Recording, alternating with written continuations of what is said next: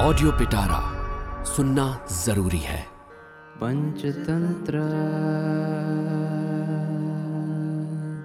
नमस्कार मेरा नाम है रिचा और आप सुन रहे हैं ऑडियो पिटारा और मैं लेके आई हूँ विष्णु शर्मा की लिखी संपूर्ण पंचतंत्र की कहानियाँ। इस कहानी का नाम है मुनि और चूहिया। ऊँची नीची चट्टानों पर पानी गिरते रहने से होने वाली आवाज़, उसके सुनने भर से व्याकुल मछलियों के कूदने आदि से उत्पन्न सफ़ेद झाग से तरंग वाली गंगा के तट पर जप, नियम, तप, स्वाध्याय, व्रत तथा योग आदि क्रियाओं के अनुष्ठान में लगे हुए, विशुद्ध तथा कम जल ग्रहण करने के इच्छुक, कंद, मूल, फल आदि के खाने से दुर्बल शरीर वाले और पेड़ की छाल की बनी कोपिन मात्रा से शरीर ढांकने वाले बहुत सारे तपस्वियों से युक्त एक आश्रम था। वहाँ याज्ञवलक के नाम के कुलपति रहते थे। एक दिन वे गंगा में स्नान करके आचमन करने लगे। उसी समय उनके हाथ में बाज के मुँह से छूटी एक चुईया आ गिरी।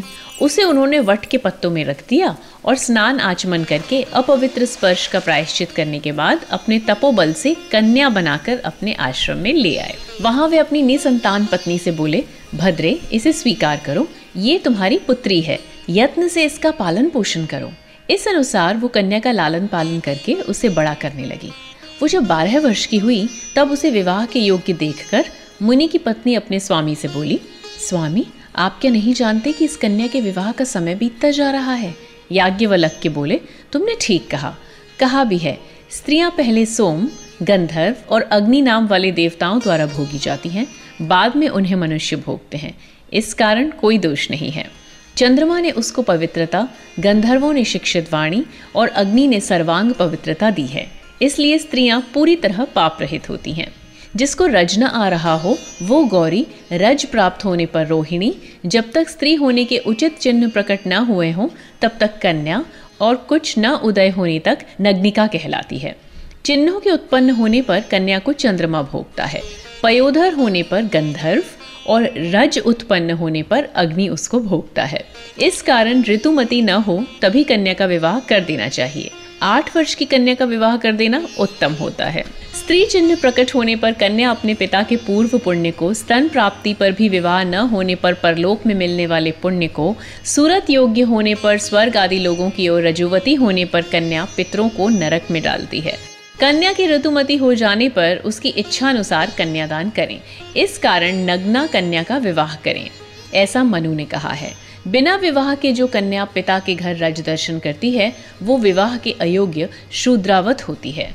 रजस्वला कन्या जिस प्रकार दोष न हो, विचार करके किसी श्रेष्ठ, सदृश और धर्मात्मा वर को देनी चाहिए। इसलिए मैं इसे इसके समान वर को दूँगा और किसी को नहीं। कहा भी है, जिनका समान धन और समान कुल हो, उन्हीं में विवाह और मित्रता होती है। सबल निर्बल में नहीं। कुल, शील सनाथता यानी कि माता पिता का होना विद्या, धन, शरीर और अवस्था, ये सात गुण विचार करके बुद्धिमान को कन्यादान देना चाहिए। इसके अलावा अन्य बातों का विचार नहीं करना चाहिए। इसलिए यदि इसको पसंद हो तो भगवान सूर्य को बुलाकर उन्हें दे दूँ। वो बोली, इसमें क्या दोष है? यही करो। तब मुनिराज ने सूर्य को बुलाया। वेद मंत्र से आमंत्रित सूर्य उसी क्षण आकर बोले, भगवान, आपने मुझे क्यों बुलाया है? ऋषि याज्ञवलक के बोले, ये मेरी कन्या है। यदि वो तुमको पसंद करे तो इसके साथ विवाह कर लो। ऐसा कहकर वे अपनी कन्या से बोले, पुत्री, क्या ये तीनों लोगों को प्रकाश देने वाले भगवान सूर्य तुमको पसंद है? कन्या बोली, पिताजी, ये अधिक गर्म और तेजस्वी हैं, मैं इनको नहीं चाहती। इनसे अधिक श्रेष्ठ कोई वर बुलाइए। उसकी ये बात सुनकर मुनि ने सूर्य से कहा, भगवान, क्या कोई आपसे भी अधिक शक्तिशाली है? सूर्य बोले, मुझसे अधिक शक्तिशाली बादल है, जिससे ढककर मैं भी अदृश्य हो जाता हूँ। तब मुनि ने बादल देवता को बुलाकर कन्या से कहा पुत्री, क्या तुझे इन्हें दे दूँ? वो बोली, ये काला कलूटा और जड़ है, इसलिए इससे भी श्रेष्ठ किसी प्रधान पुरुष को मुझे सौंपिए। तब मुनि ने बादल से पूछा, मेघ देवता, क्या आपसे भी अधिक श्रेष्ठ कोई है? बादल ने कहा, मुझसे अधिक श्रेष्ठ वायु है, उसके वेग से मैं हज़ारों टुकड़ों में बढ़ जाता हूँ। ये सुनकर मुनि ने वायु को बुलाया और बोले, पुत्री के, क्या ये वायु तुझे अच्छा लगा? वो बोली, तात, ये बहुत चंचल है, इसलिए इससे भी अधिक श्रेष्ठ कोई वर को बुलाइए। मुनि ने कहा, वायु क्या आपसे भी कोई श्रेष्ठ है? वायु ने कहा, मुझसे श्रेष्ठ है पर्वत। जिससे बलवान होता हुआ भी मैं निश्चल होकर रुक जाता हूँ। तब मुनि ने पर्वत को बुलाकर कन्या से कहा, पुत्री के, तुमको इसे दे दूँ? वो बोली तात ये बहुत कठोर और निश्चल है, इसलिए और किसी को मुझे दीजिए। मुनि ने पर्वत से पूछा, पर्वतराज, क्या आपसे भी कोई श्रेष्ठ है? पर्वत ने कहा, मुझसे श्रेष्ठ चूहे हैं जो मेरे शरीर को बलपूर्वक विदीर्ण कर देते हैं। विदीर्ण मतलब तोड़ देते हैं। तब मुनि ने चूहों के राजा को बुलाकर उसे दिखाया और बोले, पुत्री के, क्या तुझे इसको दे दूँ? ये चूहा तुमको पसंद है? उसको देखते ही स्वजातीय समझकर पुलकित होकर अलंकृत शरीर वाली कन्या बोली, तात, मुझे चूहिया बनाकर इसे दे दीजिए, जिससे मैं अपनी जाति के योग्य गृहस्थ धर्म का पालन करूँ। तब उन्होंने अपने तपोबल से उसे वापस चूहिया बनाकर उस चूहों के राजा को दे दिया। इसीलिए मैं कहता हूँ सूर्य, बादल, वायु और पर्वत को अपना पति बनाकर अस्वीकार करके ऋषि कन्या पुनः अपनी जाति के चूहे को वर बनाकर चूहिया हो गई। अपनी जाति का मोह छोड़ना बहुत कठिन होता है। तब रक्ताक्ष की बात का अनादर करके उन्होंने अपने वंश का नाश करने के लिए उस मंत्री कौए को अपने दुर्ग में लाकर बैठा लिया।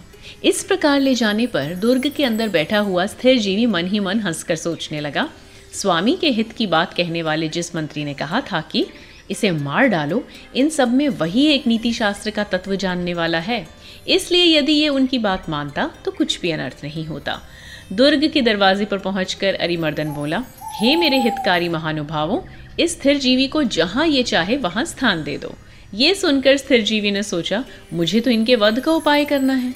इसलिए दुर्ग के बीच में रहने से वो काम मुझसे पूरा नहीं होगा, क्योंकि ये मेरी कोशिशें देखकर सावधान हो जाएँगे। इसलिए दुर्ग के द्वार पर रहकर ही मैं अपना अभिप्राय पूरा कर सकता हूँ। ऐसा विचार करके वो अरिमर्दन से बोला, देव स्वामी ने जो कहा है, वो ठीक ही है। परंतु मैं नीति शास्त्र का ज्ञाता और आपका शत्रु हूँ। हालाँकि मेरी आप पर श्रद्धा है और मैं पवित्र हूँ, फिर भी दुर्ग के बीच में मेरा रहना उचित नहीं है। इसलिए मैं दुर्ग के दरवाजे पर रहता हुआ ही प्रतिदिन स्वामी के चरणों की धूल से पवित्र होता हुआ सेवा करूँगा। बहुत अच्छा। ऐसा कहने पर सेवक राजा की आज्ञा से प्रतिदिन स्थिर जीवी को बहुत सारे मांस का भोजन देने लगे। कुछ दिनों में वो कौआ मोर के समान बलवान हो गया। स्थिर जीवी को रिष्ट पुष्ट देखकर आश्चर्यपूर्वक रक्ताक्ष मंत्रियों और राजा से बोला, अहो, ये सारा मंत्रिमंडल और तुम स्वयं भी महामूर्ख हो, ऐसा मैं जानता हूँ। कहा भी है, पहले तो मैं मूर्ख हूँ, बाद में पाशबंधक फिर राजा और फिर मंत्री। इस प्रकार यहाँ पूरी मूर्ख मंडली उपस्थित है। वे बोले, ये कैसे?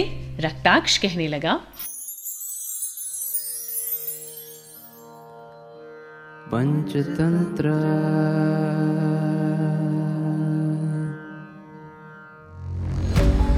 ऑडियो पिटारा सुनना ज़रूरी है।